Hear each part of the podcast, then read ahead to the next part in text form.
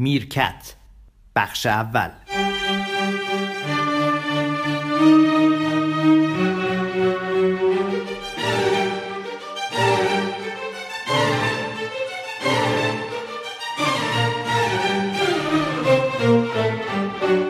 چند درصد مخاطبینتون کم شده به دلیل تلگرام؟ میزان قابل توجهی کم شده این فخری. یعنی بس یعنی اینا رفتن بیرون از وی پی هم استفاده نمی‌کنن؟ احتمالا از وی پی سخت استفاده کردن. شما وقتی میرید تو وی پی ترجیح می‌دید که احتمالا اون چیزای ضروریتون رو در واقع خب حالا بگیم درصد یعنی از مخاطبین قبلی ما 50 درصد هم نمونده. چرا؟ چرا؟ ولی مثل قبل نیستش که حالا شاید زمان بگذره هی معمولا اضافه میشه دیگه به کسایی که خب میشنون. شما به عنوان متولی این برنامه توصیهتون چیه؟ آیا با مشتریانی که کم شدن ما همچنان این حرفا رو بزنیم بدون پول؟ ترجیح شما چیه این فخری والا ما, ما به میزان کم دست شدن کم هزار نفر دارن صدای ما رو میشنون دیگه مثلا یه سالونه یه سالن خب به ازای بله. هزار نفر اگر هزار نفر. دو هزار نفر سه هزار نفر فرض کنیم یه جلسه خودمانی تشکیل شده دیگه. بله, بله. خیلی هم خودمانی نیست دیگه. 2000 نفرن. خانم نرگس هم اینجا هستن. سلام علیکم. سلام علیکم. هم گفتم. دقت کردیم. دیگه نگید حالا به به تعداد مخاطب کم شده ما می‌تونیم تعداد تولیدمون رو کم کنیم. هر جوری سلام می‌دونید باید نی ولی ببین بله. تو این چرخ ارتباطات مشتری یا مخاطب بله. که مشتری رو اولین بار خود بنده به کار بردم بله. در زمان شاه نکته مهم این است که مخاطب رول بسیار مهمی بازی می‌کنه بله. وقتی کم میشه حتی از پولی که نمیدنم بدتره درسته خب ما چرا کنیم یه خود صبر بکنیم. هم وضعیت که طبیعتا اینطوری نمیمونه. ما خب می‌تونیم از ابزارهای دیگه استفاده کنیم. مثلا پلتفرمایی هست مثل شنوتو که ممکنه که در واقع ما ژاپنی نه نه شنوتو. شنوتو هستش آها شن... شنو شنوتو. اسمای شما بعد این نه این اصلا یه استارتاپ بوده که اومده رشد کرده تونسته توسعه پیدا کنه. یه پلتفرمیه که خیلی از پادکست ها روی این وبسایت قرار می‌گیره و شنیدن رو راحت می‌کنه. و بزرگترین امتیاز این است که شما هفته یه دفعه به ما سر می‌زنی. نه باعث افتخار من نه نه یه چایی با هم می‌خوریم و با این همه دعواها و مرافعه های قبل از صحنه ضبط همچنان وفادار میمانیم. دیروز که دوستان می‌گفت که هر چی تو میگی غلطه در میرکت. آقای بله. میرفخری همه رو تکذیب می‌کنن میگن که بله. غلط اشتباه. من فهمیدم که خیلی نه غلط نمیگی ولی ژورنال ژورنالیسم فعال در حقیقت مخاطبش رو یا مهمانش رو به چلنج یا بله. چی میگن؟ چالش, چالش میطلبه و این خوبه. ولی و من اصلا یاد گرفتم که تضاد در گفتگوی که خوبه ولی اگر تضاد حالا مال تو رو نمی‌دونم و نشنیدم به دقت اونجوری ندیدم. ولی اگر این تضاد نفی اصل قضیه باشه اون وقت برای مجریه بده بله درست یعنی مثلا بیاد چیزی بگی که اصلا نمی‌خوره. مثل خیلی از مجریان صدا و سیما که با کم سوادی می‌خوان در حقیقت حضور خودشون رو اعلام کنن که بله. به شکستشون خرابکاری میشه اصلا. بله. چی صدای زنگی آمد. با حالا شما با برنامه رو شروع خواهش می‌کنم. می‌خواین از اخبار خارج شروع بکنیم یا از اخبار داخل میفرق مثلا راجع به تایلند می‌خواین صحبت بکنیم که چقدر آره کشور عجیبیه. من غافلگیر شدم. مثل خیلی از بازیکنهای فوتبال تو در جام جهانی امسال که اصلا شگفتی ساز شدن. الان تایلند به نظر من خیلی مهمه بله. خیلی از کشور نکته مهم اینجاست که ببین اگر ما بخواهیم از تایلند به عنوان این استفاده کنیم که فکرمون از اتفاقات درونی دور بشه. این غلطه. این غلطه. نه منظورم این این دوتا با همه. ولی آخه یه کشوری که پایه اقتصادیش بر پایه در واقع سفر و گردشگری توریست هستش در واقع به عنوان یک شاخص به حساب میاد در اون کشور. می‌بینیم که یه تعدادی دانش آموز در قار گیر می‌کنن و بعد تبدیل میشه به یه قصه طولانی که رسانه های مختلف بهش می‌پردازن و ما در جای مثل مثل ایران نسبت به اونا همزاد پنداری پیدا می‌کنیم که نگرانیم که الان حال اینها چگونه هستش. قواسا میرن نجاتشون میدن. لحظه لحظه در واقع یک سیستمی وجود داره برای نجات این آدم ها یعنی ما همزمان ژاپن هم می‌بینیم سیل اومده. 156 نفر تا دیروز ولی این ده نفر مهمتر میشن. آیا چرا؟ من این چند روز صدا و سیمای ایران نگاه نکردم؟ منهای یه مورد دیگری که می‌دونی خوشم نیامد چون از صدا و سیما به عنوان یه دستگاه اقرارگیری استفاده شد و این به ضرر صدا و سیما بود. حالا منهای این که اونم با واسطه دیدم. ولی شما بگو پوشش مسئله تایلند در صدا و سیما چقدر بوده؟ خیلی زیاد نبوده میفخری. واقعیت اینه که خب انقدر همه گرفتار مسائل مختلف هستن. از جمله اینکه به هر حال بخش جدی از پوشش تلویزیون این روزا به جام جهانیه. یعنی شاید مردم می‌خوان که در واقع بیشتر بشنون چون این روزا خیلی میشن که مردم چیزی که می‌خوان تلویزیون بله ولی اتفاقا همین بحث رو تو آقای سی هم مطرح کردن که چطور؟ همین امروز صبح قبل از که شما بیای بین مجری به اصطلاح نشسته در آمریکا و خبرنگار در صحنه این بحث انجام شد. چون منبع رو می‌خوام بگم که آخه یعنی چی؟ یکی ایمیل زده بود به آقای سی ان 156 تا آدم نه دقیقا گفت 40 نفر در وارونه شدن یک قایق در بله. تایلند مردن. اصلا تحت شعای مسئله دوازده تا بچه قرار گرفت. بعد گزارشگر در محل آقای ایوان خیلی قشنگ مثل یک استاد رسانه بحث کرد و گفت که این به خاطر جذابیت داستانیش بوده که مردم به این توجه کردن. البته اون تیکرم نگفت که دامن زدن CNN به این پدیده به عنوان یک پدیده داستانی خیلی موثر بوده در بخش CNN ولی مثلا مثلا فرانس 24 اونقدر مطرح بله، نکرد بله، حتی بی بی سی ورد اونقدر مطرح نکرد.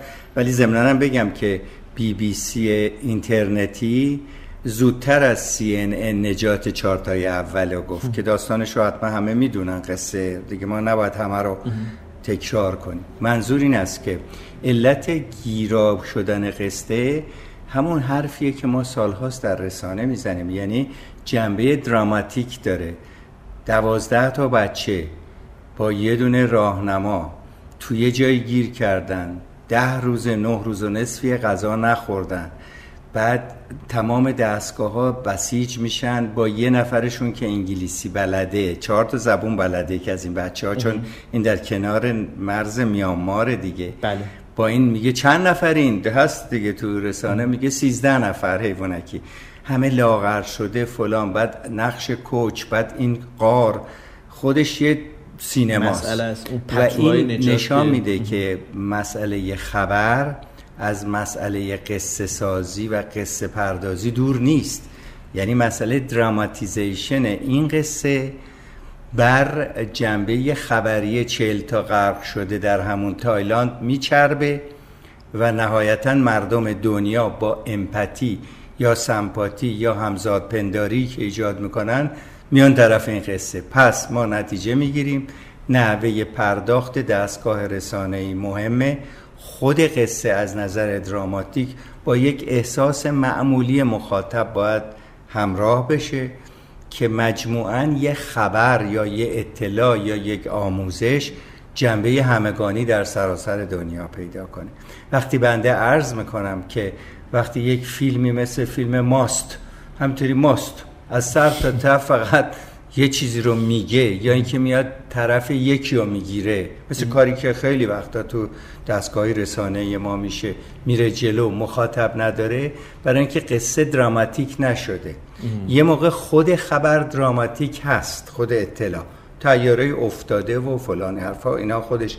ولی یه موقع اینه که تو با دوربین ها و امکاناتی که دارید و یا اتفاق فی نفسه بدون دوربین دراماتیزه هست. ولی اینجا نقش رسانه خیلی مهمه. برای که همین اتفاق تایلند رو اگر شما در چل سال پیش در افتاده بود و در رادیو می‌گفتی بعدم میفهمیدی یا نجات پیدا کردن یا پیدا نکردن. بله. دیگه مراحل نمام تنابکشی و نمی پس این نقش دراماتیزه کردن تلویزیون تو این قضیه خیلی موثره. یعنی قصه پردازی اتفاق میفته آره و یعنی باید گیرایی داشته باشه. بعدم خود آدما که نمردن. ببین وقتی تو دوازده تا بچه می‌بینی یه جا گیر کردن اتوماتیک گرایشت بیشتر میشه. تا ببینی که مثلا دوازده نفر که خودشون سرباز قبلا تصمیم گرفتن باشه. بله. از اینجا اون نجات دنده هم که اگه قصه رو می‌دونن می‌دونی که فوت کرد. خیلی مهم بوده برای اینکه انسانی رفته و برگشته ولی دوازده تا بچه بر اون هم غالبه. بله. حالا درسته اونم بزرگش کرد. نشون میده که من اینجا یاد می‌خوام بگیرم با صدای بلند که چقدر حتی در خبر که یک تولیده هر برنامه در رادیو تلویزیون به قول رئیس ما در سابق می‌گفت هر برنامه یک تولیده بدین معنا که چگونه این رو بپردازی بهش. پس در خبر هم تولید مهمه بعدم باید در نظر داشته باشی که مخاطبت که خنگ نیست. این خیلی مهمه. ما گاهی وقتا تو برنامه سازی خیام کنیم با خنگ طرفیم. خنگ نیست. مخاطب حتی در سطح کم سوادش هم مغزش فعاله در کار رسانه. در نتیجه رسانه یه پدیده بسیار مشکلیه که مال آدم رسانه‌ایه. یعنی با نگاه فرض کن میلیتاری و نظامی هم نمی‌تونی دخالت کنی. برای اینکه به قول خود دوستان و امروزی ها و غیره این یه چیز نرمه. و ما باید آگاه باشیم. حالا باز داریم نصیحتی حرف که با این ابزار با معیارهای خودش با مخاطب رو بروشیم نه با معیارهایی که بر ما تحمیل می‌کنن. ببین من ممکنه فرض کنم یه نظامی یا یک دستگاه انتظامی با نگاه خودش بگه اینطوری من بیام با داد و بیداد و فلان و یا گریه انداختن آدما من بقیه رو ساکت کنم. این نگاه انتظامیه.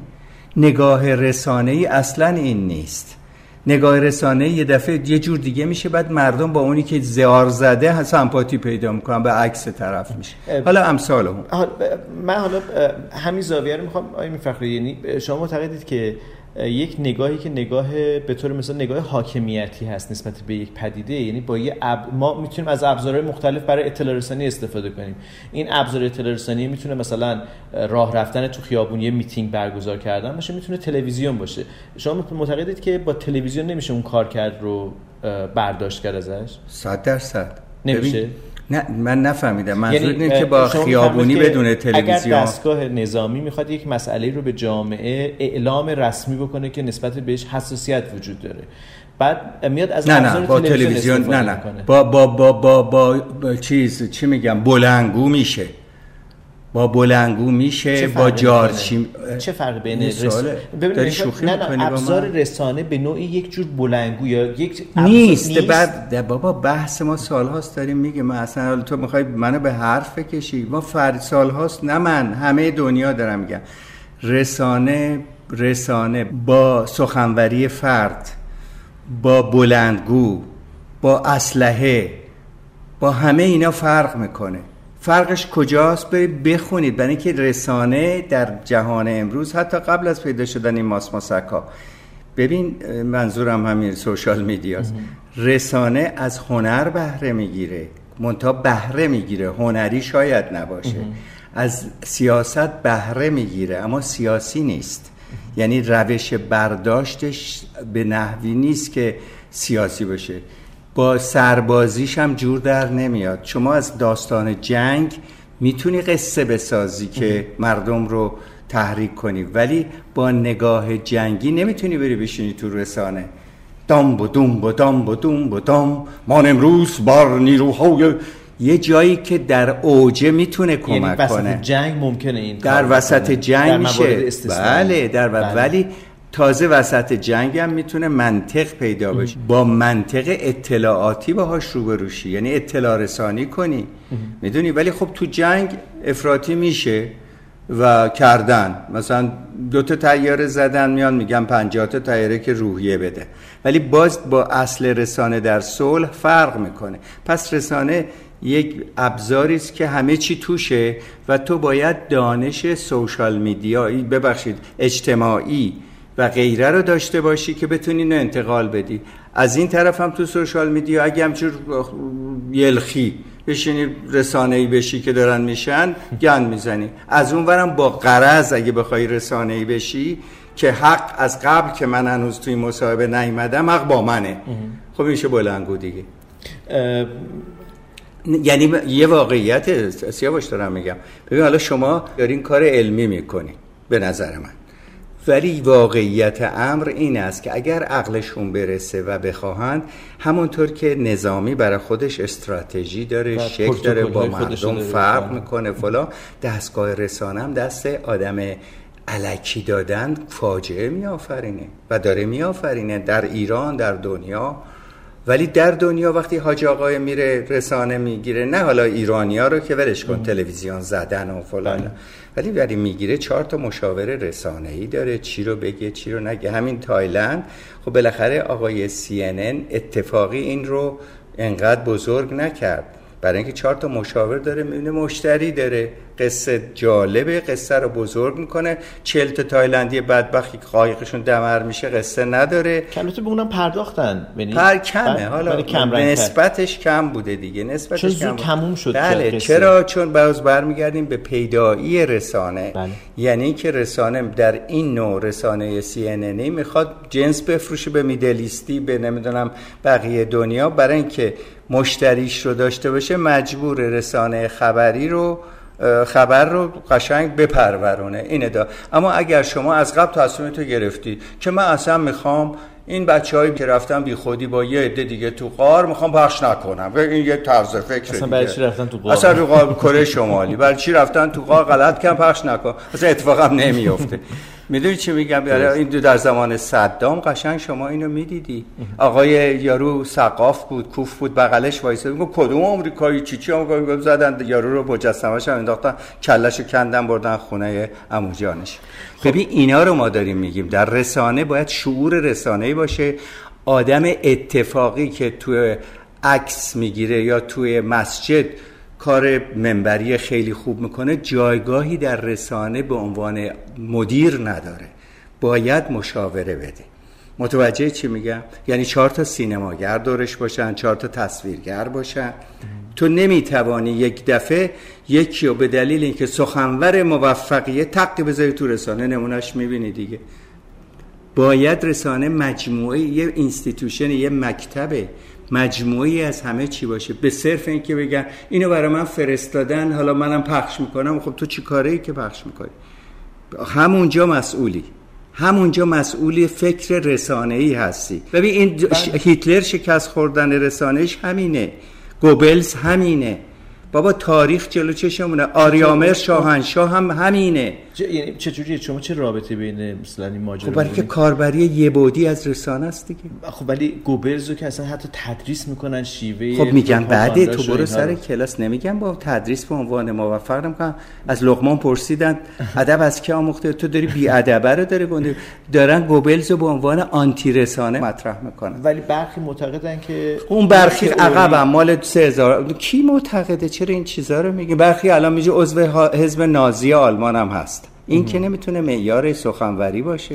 پس شما میفرمایید که این ابزاری که داره کار می‌کنه در دنیا به درستی کار می‌کنه تاثیر به درستی به معنای اینه که تاثیر گذار هستش. یعنی تاثیر قطعی که توضیح کننده کالا داره داره اتفاق میفته یعنی تلویزیون کالای فرهنگی کالای فرهنگی میگه من می‌خوام از این انتظاری که دارم از پخش این مستند از در واقع تایلند. انتظار دارم که جامعه رو تحت تاثیر قرار بده. می‌بینید که نتیجه میده و کار می‌کنه تئوریش.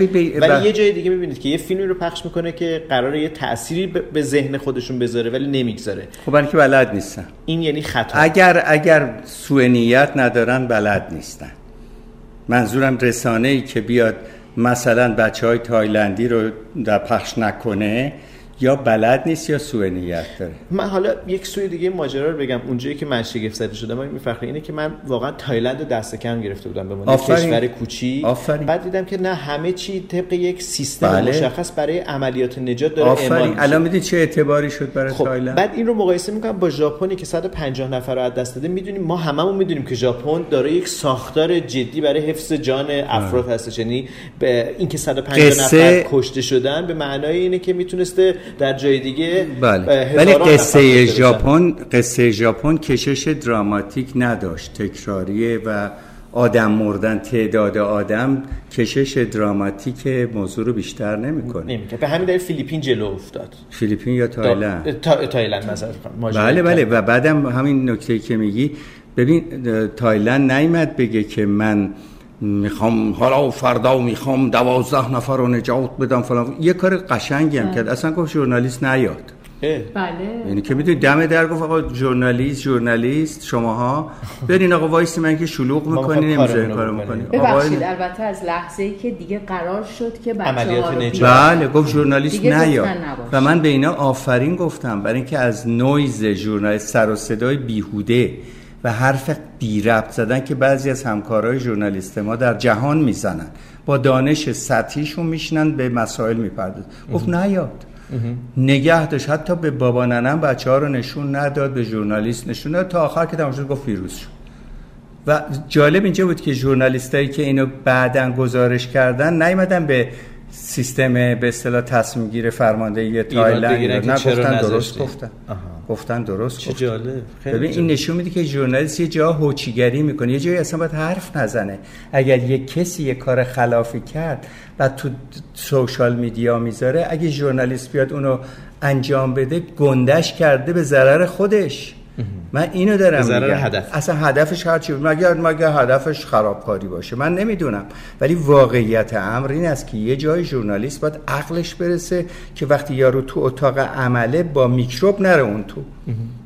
اتاق عمل منم اگر دکتر بودم مثل همینا می‌گفتم آقا نیاین. برای اینکه خود من یه ژورنالیستم. برای اینکه من با دانش کمم میرم میگم آقای دکتر میکروب استافیلاکوک چیه؟ برو آقا جان بس من کارمو عملیات بله. بله. من حالا می‌خوام در بخش بعدی برسم به اینکه شما رو در مراسم سوگواری دیدن. در حالی که بله. داشتین شما مرسی سرایی می‌کردین. این اتفاق عجیبیه های میفخری از شما که در مراسم ختم داشتید. ب... نمی‌دونم ماجرا بوده. می‌خواین یه موسیقی گوش کنید بعد در بخش بعدی به بگید قصه من آخه می‌تونم راجع به شغل آیندم دارم برنامه برسیم. چیکار می‌کنید میشه فقط خیلی کوتاه یعنی نه دیگه بریم دیگه. حالا ما در خونه نشستیم. آره در یه سوگواری من علمی صحبت کردم. همه دست زدن. به جای به اصطلاح موعظه و این حرفا حالا بهتون میگم یعنی یه بعد فکر کردم که ممکنه این سوگواری ها موفق باشه. ما از مثلا کهکشان و اینا صحبت کنیم بعد بگیم روح این آدم رفت تو کهکشان و یه شعر هم از خیام بخونیم موفق بشه بگذاریم حالا اجازه در بخش بعدی برسیم ولی میشه خانم نرگس بفهمید که چه موسیقی الان مایلید که پخش بشه؟ تصنیف گریه کن در دستگاه دشتی با صدای استاد خودم محسن کرامتی و شاعر عارف قزوینی من حالا مخالفت اجازه دارم بکنم. آخه گریه کن الان آخه شما باید گوش کنین این تصنیف رو ما همینجوری گریه ببین ژورنالیستی داره آخه آره. الان باید شادی کنیم حالا سوال. حالا شادی کنیم حالا یه تصنیف مثلا میگیم الان یه تصنیف شاد گوش می‌کنیم. نمی‌دونم. حس نه اینکه من غمگین باشم چون تازگی با آقای میرفخرایی فکر کردم که انقدر فضا جامعه مردم گرفتارن که هی ما از ناامیدی بگیم چیزی رو درمان نمی‌کنه. باید همش امیدوار بود و گریه امیدواری میاره نه نمی‌کنه گریه ولی خب اقلا بعضی شعرها اشعار می‌تونه روی آدم یه اثر بریم گوش کنیم بریم گوش کنیم. منم نمی‌دونم. مثلا دفعه با تصنیف مرگ. بله. یادتونه بله. ولی وقتی شعر رو گوش می‌کنین می‌بینین که چقدر زیباست. حالا فکر نمی کنم کسی خیلی مخالف این تصنیف گفتین گریه کنه؟ بله در دستگاه دشتی با صدای استاد محسن کرامتی. گریه کن که